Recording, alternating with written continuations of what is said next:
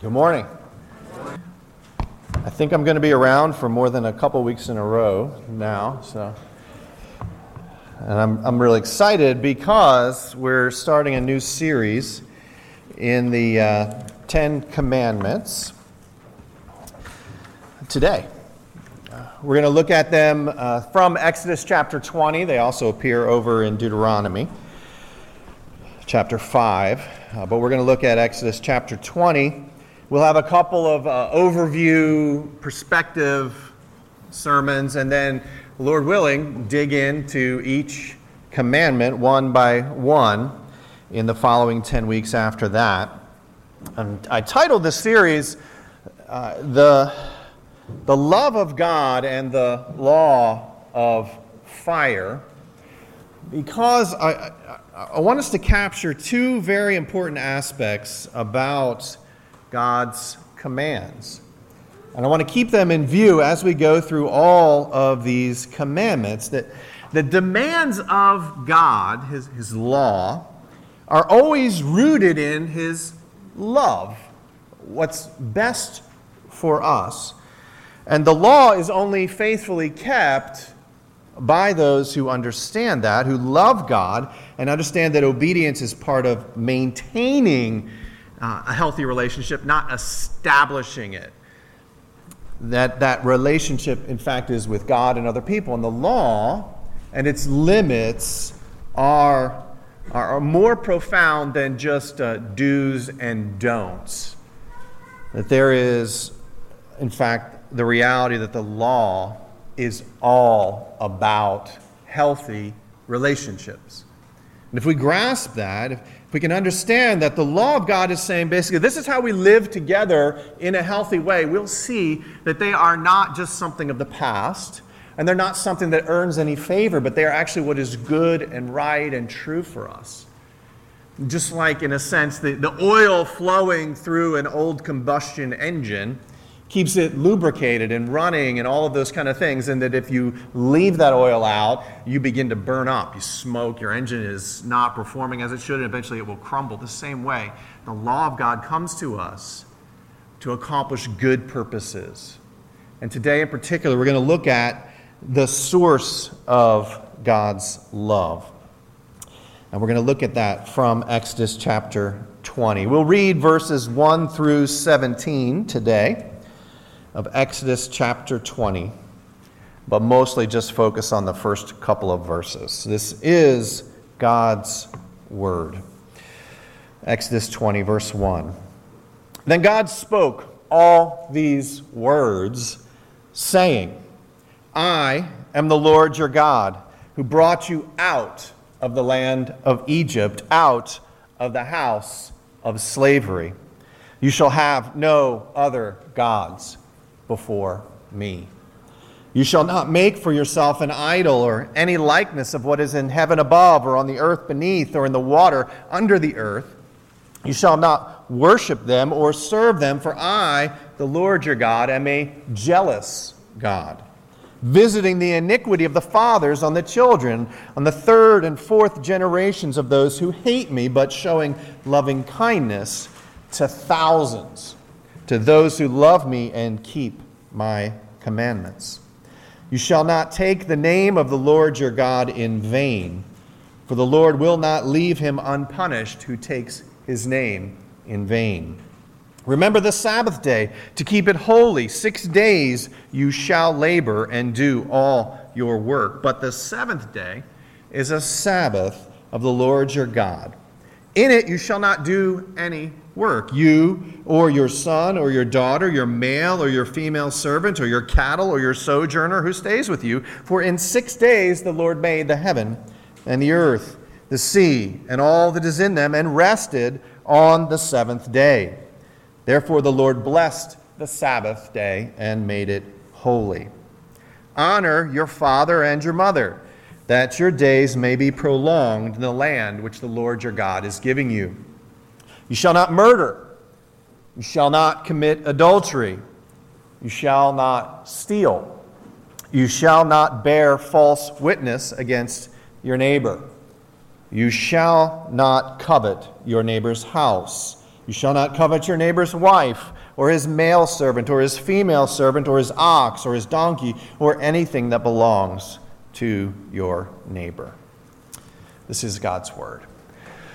Lord, thank you for speaking to us, for revealing yourself in various ways, but ultimately in the person of Jesus Christ.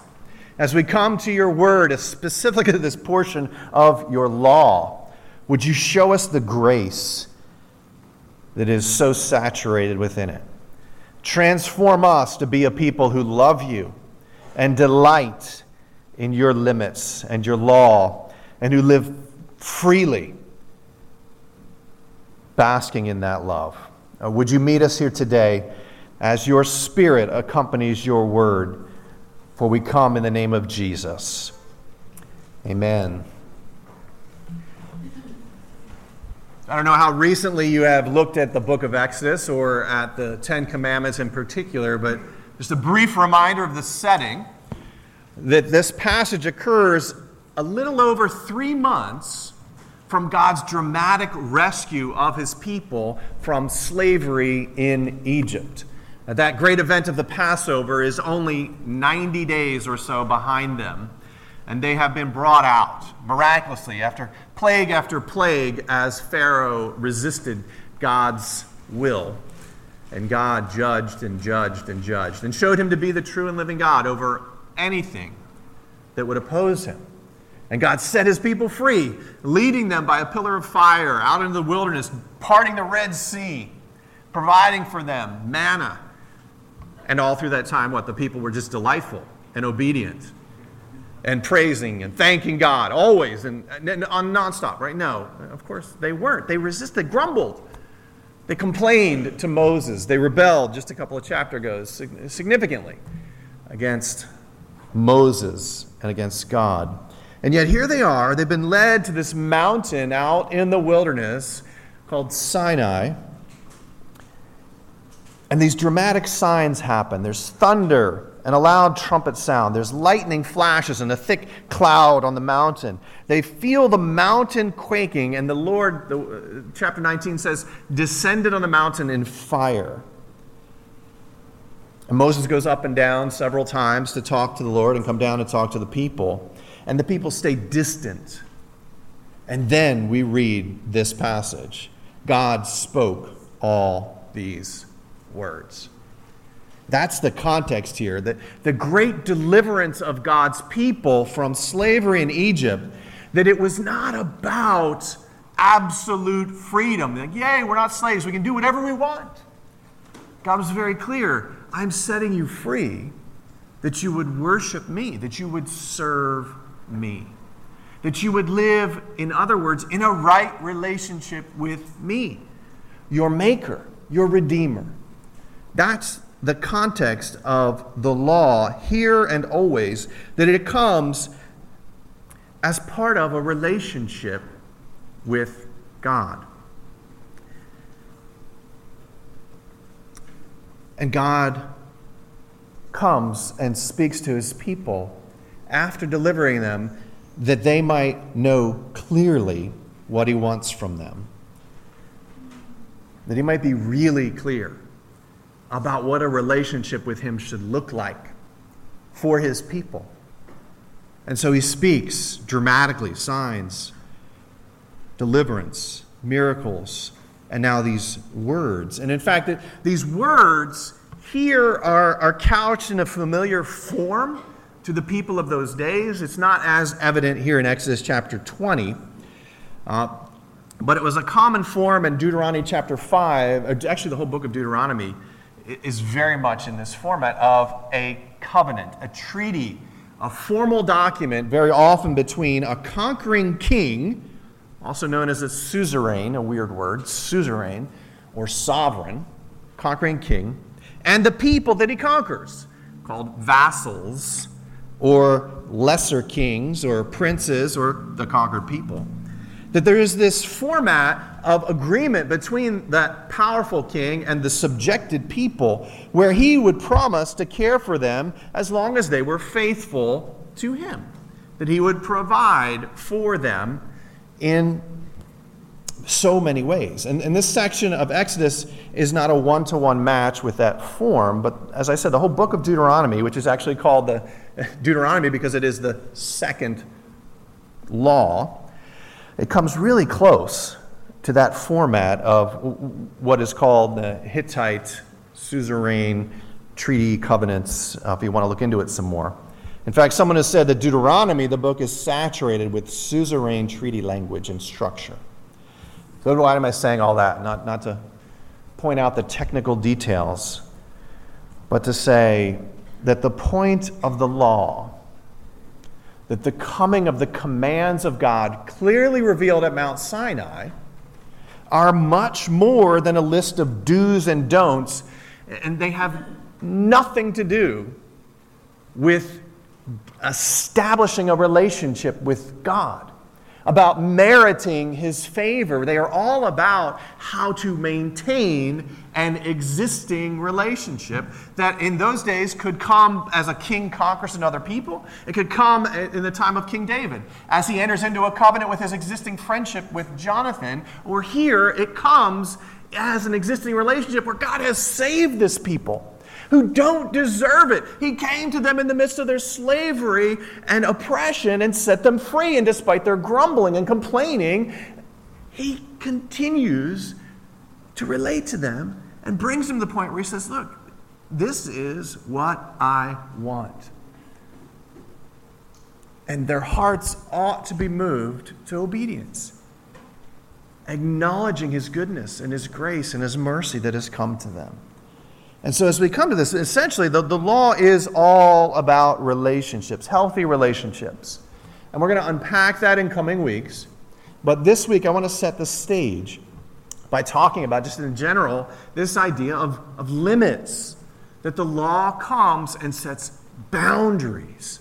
The law comes and says, here and no further. Because I don't know about you, but I don't like limits. I've spent nearly half of a century coming to terms with limits, and I'm not there yet. Limits are so frustrating.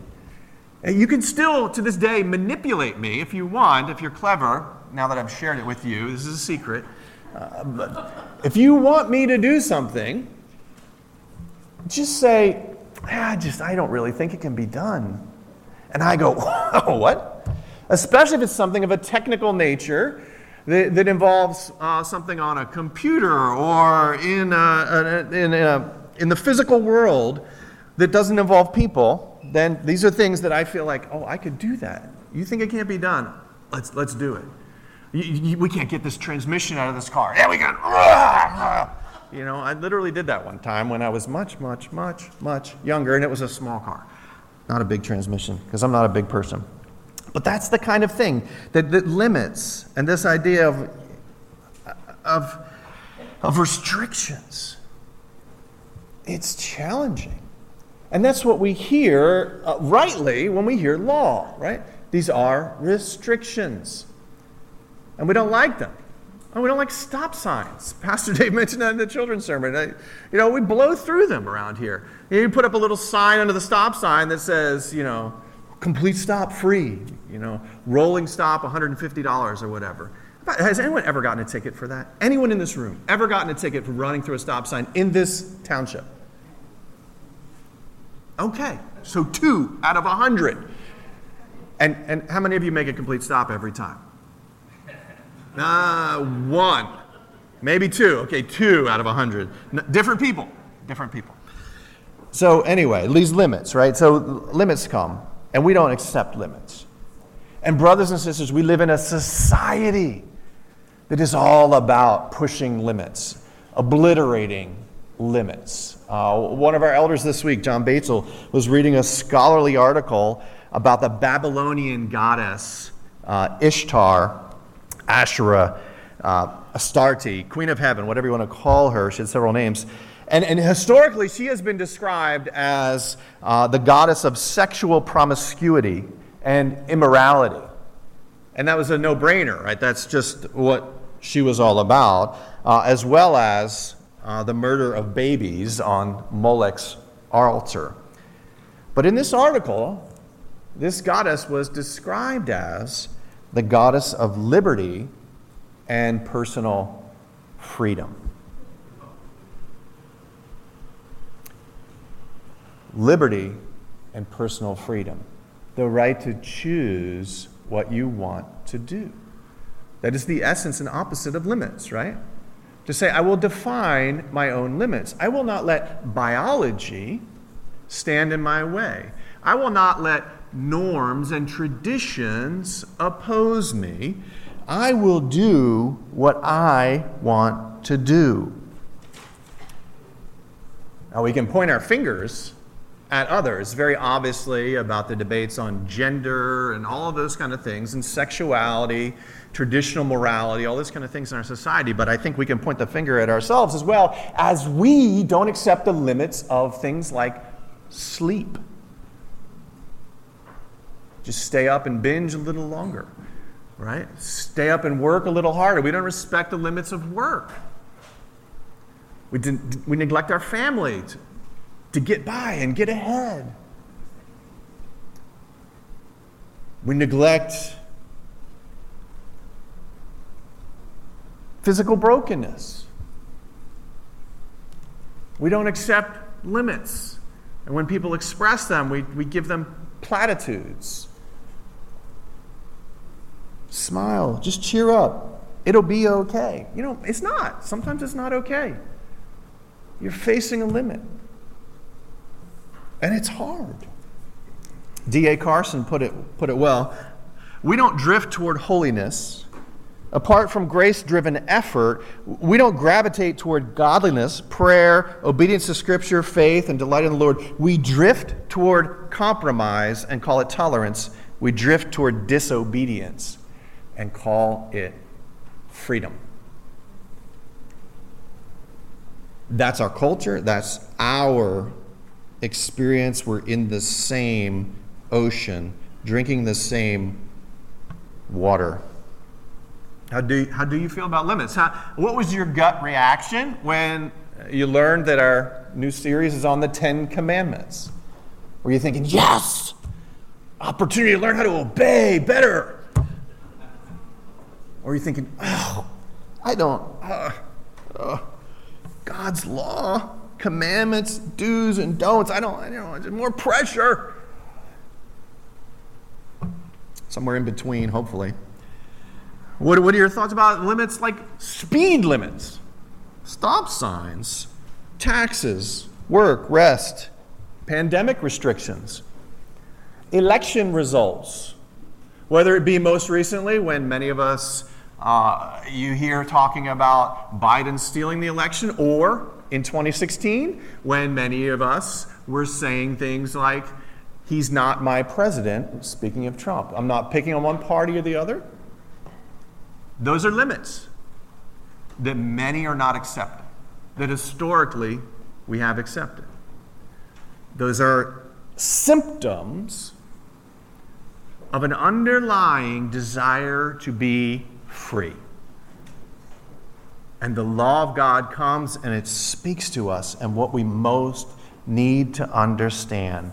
As one commentator put it, the starting point and goal of all the commandments is love. Do you believe that? I hope as we go through these studies in the Ten Commandments that you begin to believe that, to be motivated by that, to take the law as part of your, as D.A. Carson put it, grace-driven effort to a full and satisfying life, because all of your life is about relationships. Fundamentally, your relationship with God and then your relationship with other human beings.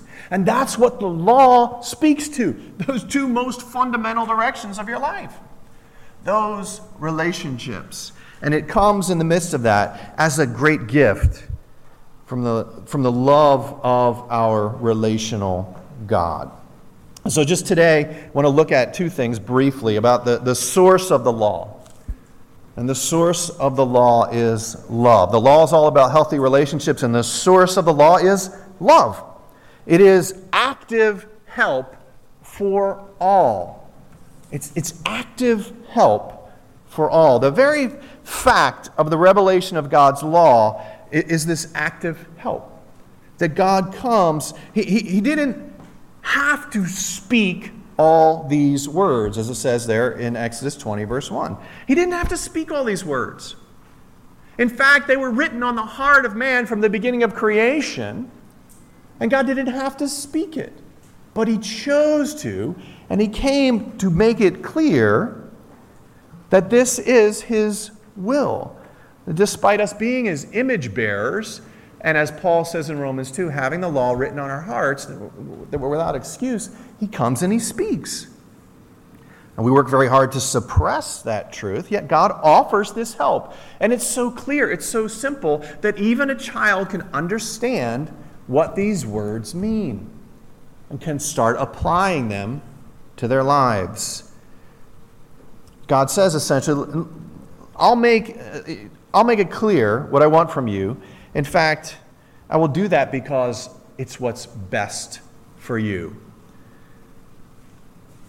These words are the very opposite of indifference or negligence that characterizes the view of many people who believe in God as a distant God who started off the world. He's just somehow out there, the power, and it's up to me. These words come and they speak into our lives. And we'll talk some more about that in coming weeks, about how the law is used and what even the law is. But I want us to just capture that idea, that the law comes as a part of an active help from God.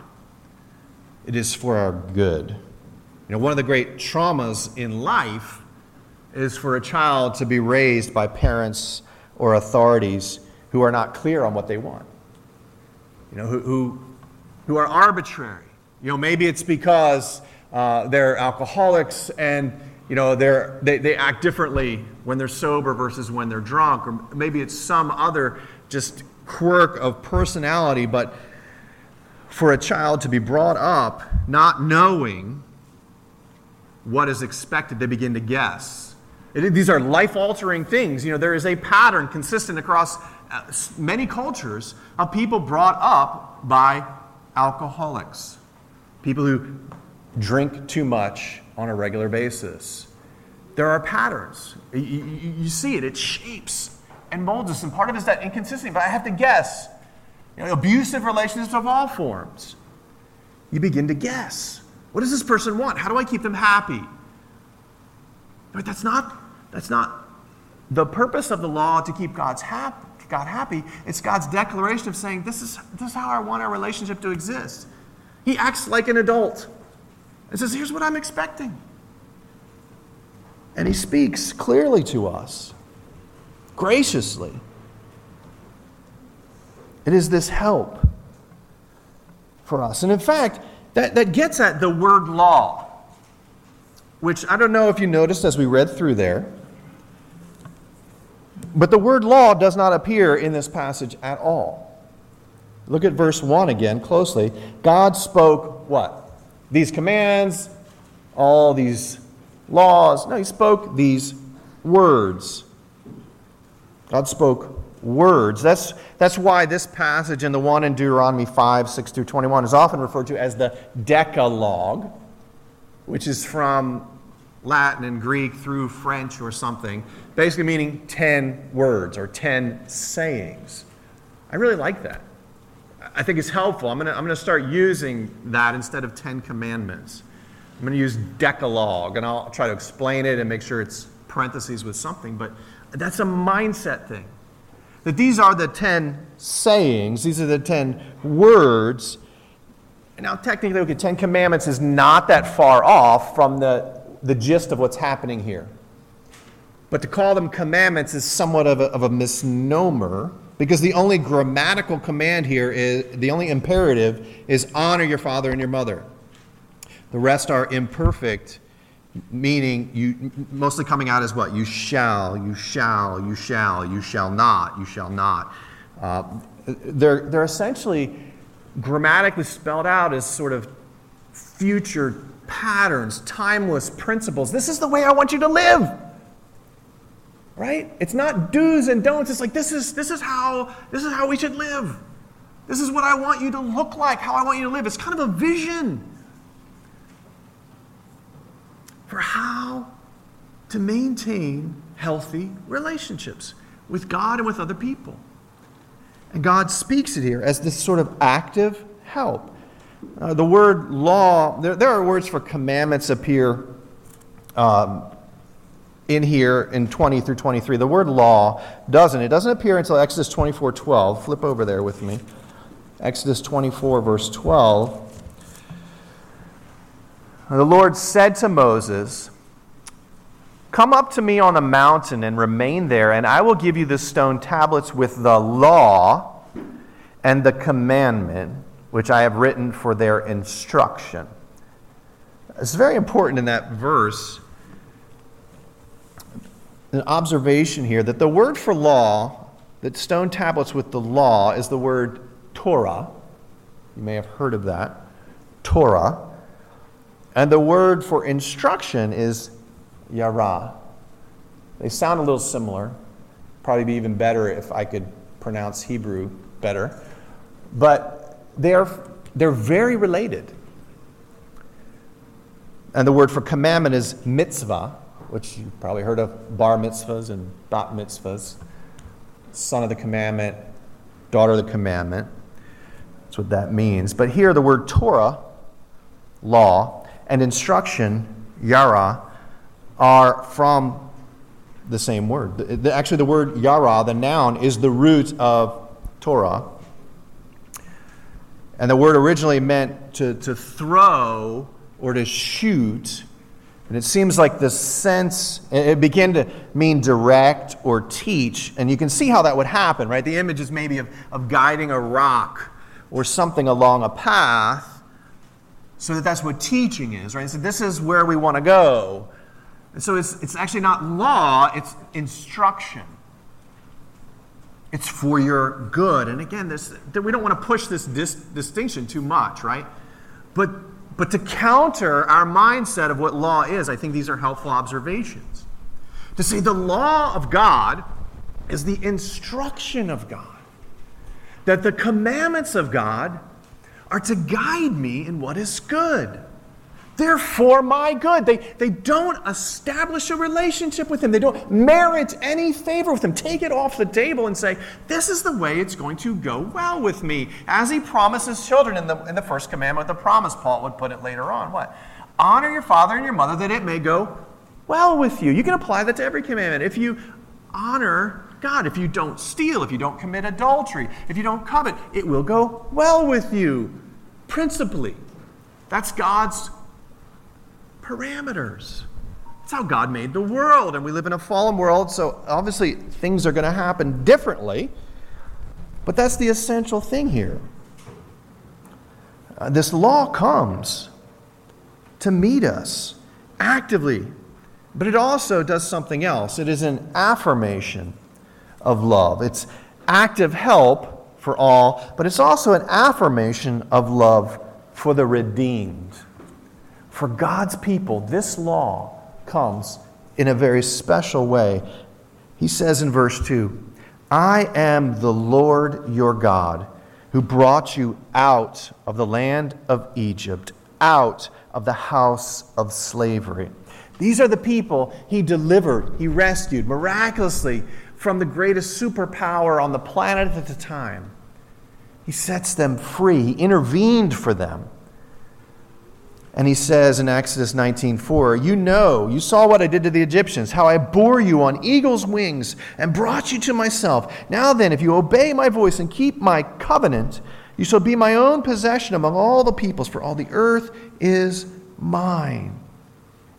This is God's love coming to them, setting them free and saying, this is what I want. And because I love you, I will tell you that. I will make my expectations clear. Not because you've earned my favor. In fact, we don't have time to go through them. There's some great passages in Deuteronomy. Deuteronomy 7, verse 6. "You're a holy people to the Lord your God. The Lord your God has chosen you to be a people for his own possession out of all the peoples who are on the face of the earth." Deuteronomy 7, verse 6. Why? Because they're wonderful. Why? Because they're great. Deuteronomy 6, verse 7. or Deuteronomy 7, verse 7. The Lord did not set his love on you, nor choose you, because you were more in number than any other people, for you were the fewest of all peoples, but because the Lord loved you and kept the oath which he swore to your forefathers. The Lord brought you out by a mighty hand and redeemed you from the house of slavery, from the hand of Pharaoh of Egypt. Deuteronomy 7, verse 9. Know therefore that the Lord your God, he is God, the faithful God, who keeps his covenant and his loving kindness to 1,000 generations with those who love him and keep his commandments. In other words, God comes, and because he loves you, because, especially for those of you who know him in a saving relationship, because he wants what's best for you, he speaks and gives you his will. Clearly. So don't believe the lie that the law is not for you, that the law is something from the past that's irrelevant. This is for you.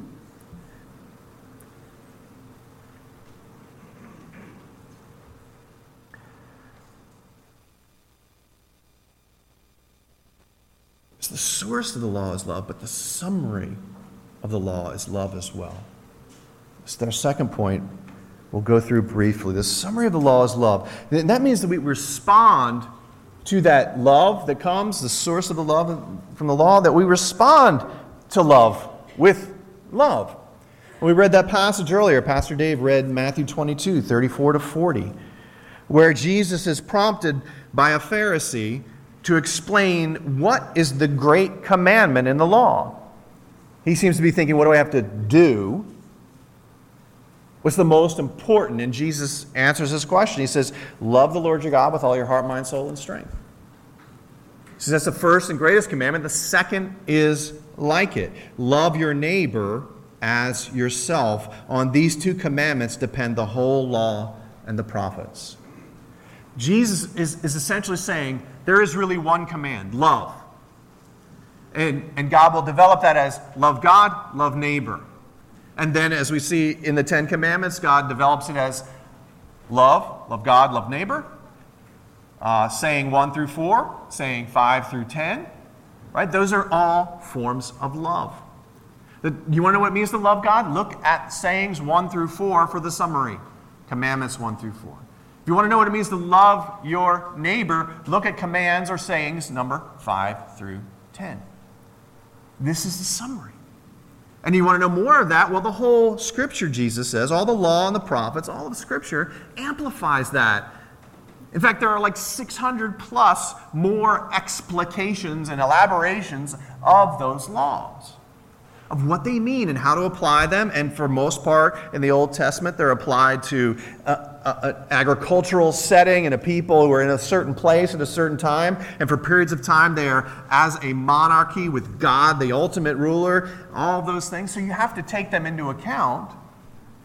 But there's enough data there that we can understand and make the necessary changes to figure out, well, what would God want me to do? Using wisdom, a multitude of counselors. How would God want me to respond living here in this country, living here in this season, being a part of this community, that we can elaborate on that and extrapolate what God would want from us? That love works itself out in real life. And Jesus, you can tell, Jesus does not get rid of the Ten Commandments. He refers to them numerous times. So does Paul. The New Testament repeatedly affirms the specific commands and applies them to the churches of the day. Paul's time, to the people of God in Jesus' time as he was walking on earth. Matthew 19, 16 to 19, Jesus talks about the commandments with someone who is asking him about eternal life. Romans 13, 8 to 10, Paul elaborates on the commandments. James 2, 8 to 11, he speaks about it.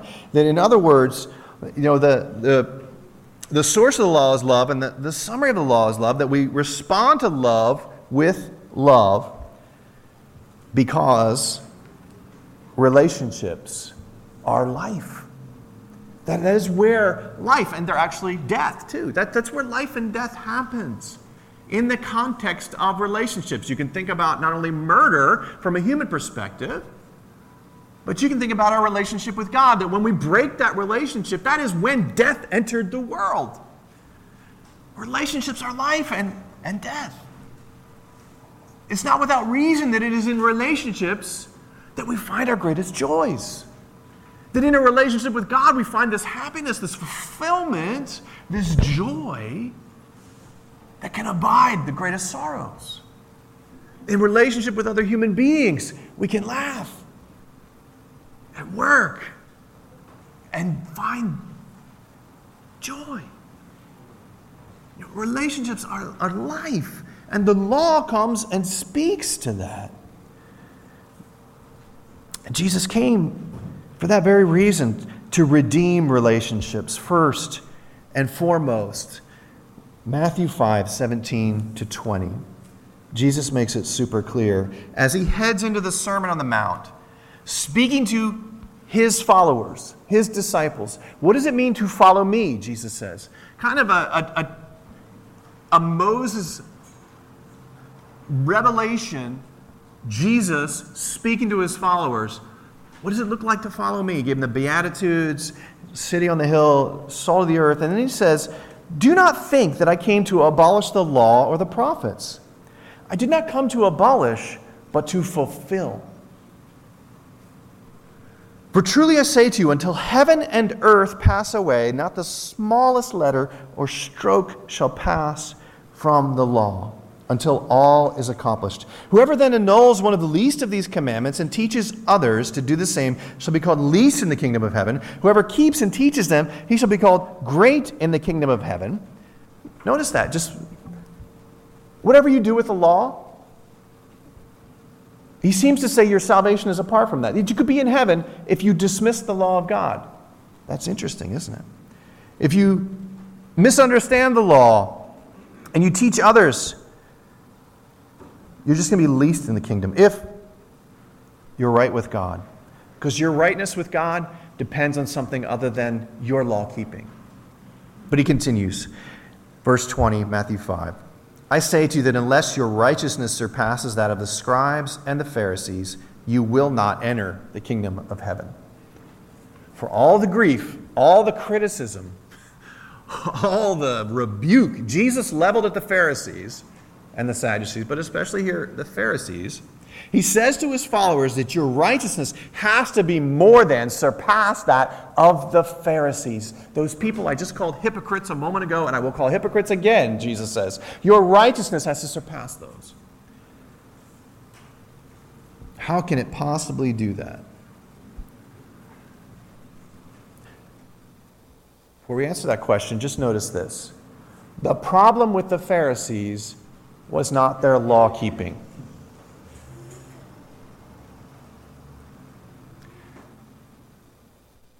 They weren't in trouble with Jesus because they kept the law.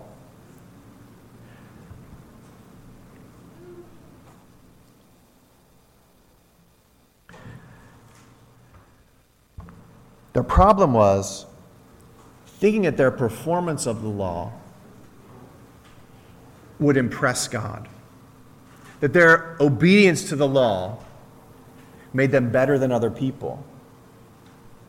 Their problem was they thought they could keep all of the law and make themselves righteous in the eyes of God.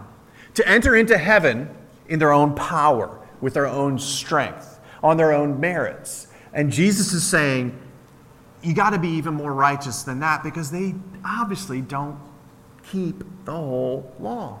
Part of what they did was narrow it down and redefine things into achievable limits. And Jesus says the limits were much higher. And then he goes on the Sermon on the Mount and he just blows up the law and hits right in our hearts and says, yeah, you think you haven't murdered somebody because you haven't hit them on the head with a rock. You murdered somebody just coming into church today when you slandered them. You think you haven't murdered somebody. Have you sought reconciliation and forgiveness and followed and sought them? You think you haven't committed adultery. Have you ever looked at a woman with lustful intent? Have you ever desired your spouse to be like someone else? That's what Jesus is saying. You miss it. The righteousness is way more because the law is so deep and profound and timeless. that we can't settle for just a surface reading. And that's not what God wants. In fact, he's spending all of this time to speak to us. And we'll get more into the purposes of how the law works and all those kind of things in the future. But just think about this. The law has never failed. Hebrews 8, go read it for your homework this week. The people fail. We fail. The law is still good and right and true. And it will be the accountability tool God uses on that day. And he will judge right and wrong. And he will say to everyone on that day, when everyone rises from the dead and all of us stand before the judgment seat of God, and he will say, not only, most likely were you exposed to the Bible and to the Ten Commandments, but you, as someone created in my image, have this law written on your heart, and you worked so hard all your life to suppress it. What are you doing with that? How do you account for that? This is what makes it the law of fire. Because it has to be kept, and if you do not keep it, like touching the hot stove, you will be burned. Inevitably. Perhaps not now, but ultimately. So what's the solution? How do you have a righteousness that surpasses that of the scribes and Pharisees? How do you have a righteousness that will get you into heaven? You have to have one in your place. You have to unite yourself with the righteous one. The one who kept love perfectly. The one who loved God and loved neighbor with all his heart, mind, soul, and strength. The one who never did any wrong, who completely fulfilled all the promises of God. And what did he get for it? The praise of men? No, rejection. What did he get for it? Exaltation and honor from people? No, cross. And a crown of thorns. Did that undo God's plan? No, that it was exactly God's plan.